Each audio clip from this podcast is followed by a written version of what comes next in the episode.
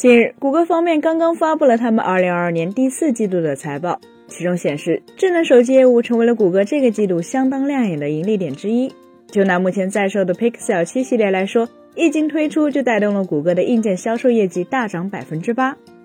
谷歌 CEO 桑达皮塞更是对 Pixel 6与 Pixel 7系列不吝溢美之词，他声称这些机型创下了史上最畅销的记录，并帮助公司在所有运营的市场均提高了市占有率。然而，皮柴哥可能不敢告诉投资人的是，最新一代的 Pixel 系列智能手机很可能从严格意义上来讲，并不算是谷歌出品，而且这些硬件可能还承担着一项无法言表的秘密任务。要解释这件事儿，我们就需要借助 Counterpoint Research 日前公布的 Pixel 7 Pro 物料清单中的相关数据。可以看到，在这款谷歌手机身上，实际上有超过百分之五十的物料是由三星提供。其中包括屏幕面板、主摄、长焦、前摄的 CMOS 传感器、整个基带和收发系统，以及由谷歌定制但其实隶属于三星的 Exynos 家族的 Tensor G2 应用处理器芯片。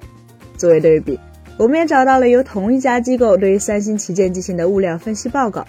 以大家熟知的 Galaxy S21 Ultra 为例，这款三星自产的顶级旗舰用到的三星物料成本占比也才不过百分之六十三。并没有比 Pixel 7 Pro 高出很多，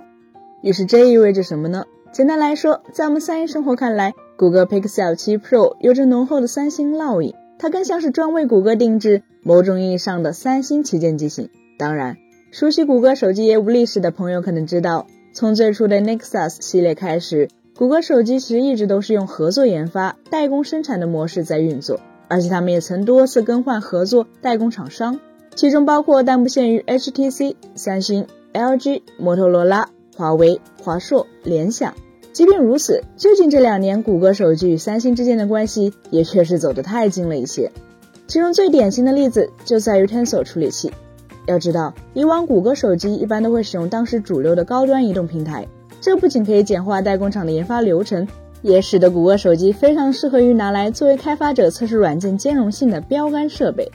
然而，自从谷歌找三星定制 Tensor 芯片以来，谷歌手机对于开发者的吸引力毫无疑问就降低了非常多。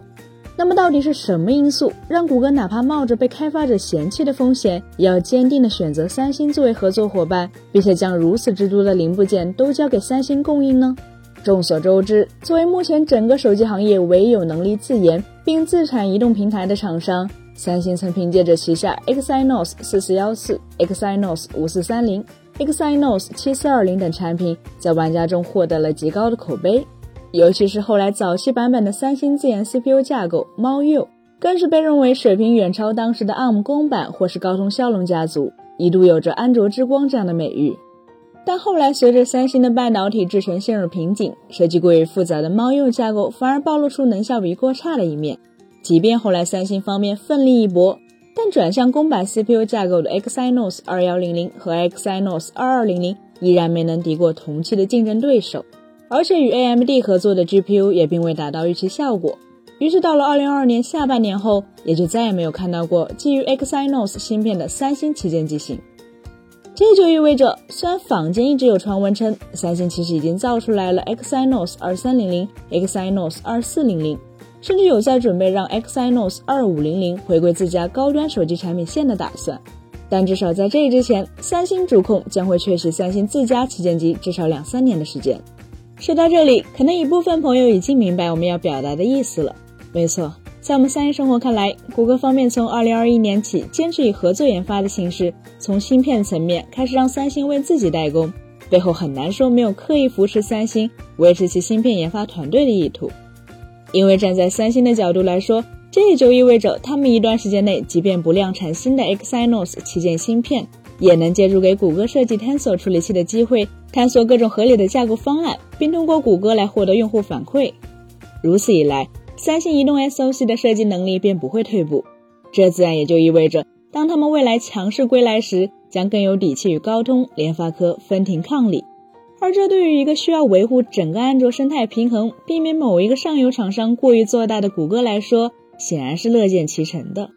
本期节目就到这里了，更多精彩大家可以关注我们三一生活的官网或全民大同账号查询更多信息。咱们下期再见，拜拜。